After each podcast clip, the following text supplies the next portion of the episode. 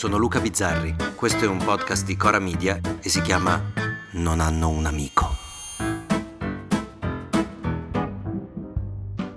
Ma parliamo un po' di me. Anni fa ho fatto parte di un programma che ha rivoluzionato, nel bene o nel male, la televisione italiana. Parlo delle Iene. La satira è di sinistra? No, generalmente sì. Quindi sei di sinistra? Sono per i cazzi miei. Non ho ancora capito. Che insieme a Striscia la Notizia hanno introdotto cose che prima non si erano viste. Inseguimenti, interviste rubate, tranelli ai politici, smascheramenti di truffe.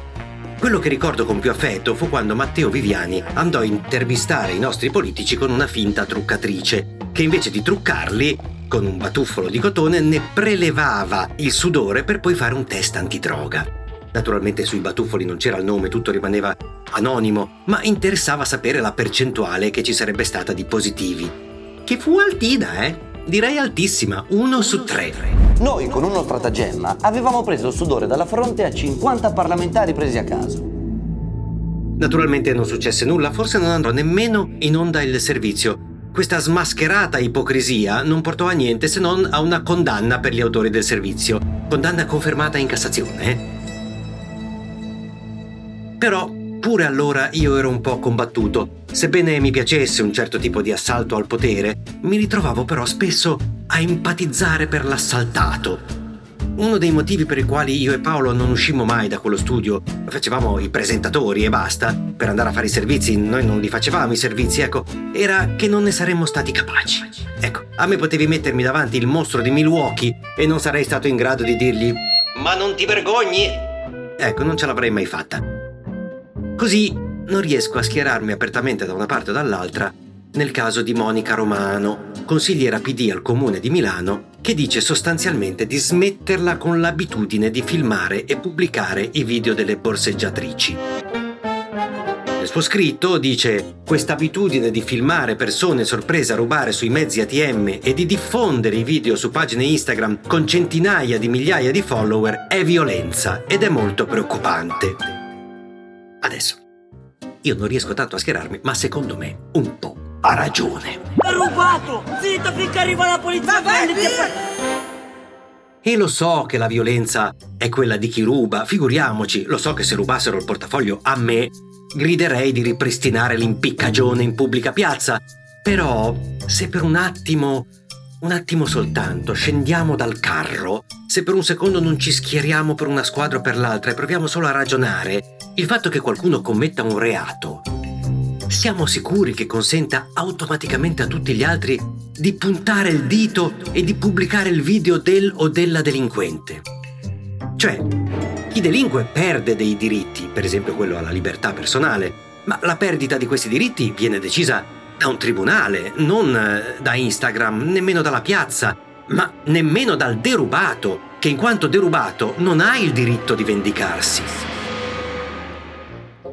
Pochi giorni fa, il ministro delle infrastrutture, Matteo Salvini, che nel tempo libero credo gestisca una web tv che pubblica fatti di cronaca commessi da non italiani, ha pubblicato il video di una ragazzina che rivendicava il fatto che lei per vivere ruba. Ho rubato ieri, ho rubato oggi, cosa ti interessa? Ma lo sanno che rubiamo, è il nostro lavoro, dobbiamo rubare, rubare. È il nostro lavoro. Sì, è il nostro lavoro. Ehm, a parte che mi sono chiesto se quella ragazzina fosse maggiorenne o minorenne, e nel secondo caso, secondo me, le cose cambierebbero notevolmente, per Salvini dico. Anche perché la ragazzina è incinta e Salvini in un video successivo promette che farà di tutto, da ministro delle infrastrutture, per toglierle il bambino. A parte la pena per questa signora, il mio impegno sarà salvare la creatura che porta in pancia, che non si merita di venire al mondo in un contesto così degradato, così imbarazzante, così ladro e vergognoso. Ora, davvero questa è giustizia? C'è una ragazzina che ride strafottente, che mette in piazza la sua condizione di ladra. Merita di essere indicata, mostrata, esposta, giudicata da tutti noi? Perché non è più una ragazzina, è solo una ladra. È un essere inferiore che perde per la sua inferiorità persino il diritto della propria immagine. Tu ci rubi il portafoglio e noi ti rubiamo l'immagine. Dente per dente. Il punto più misero di questa storia che quelli come Salvini, ma non solo lui, eh, però quelli come lui.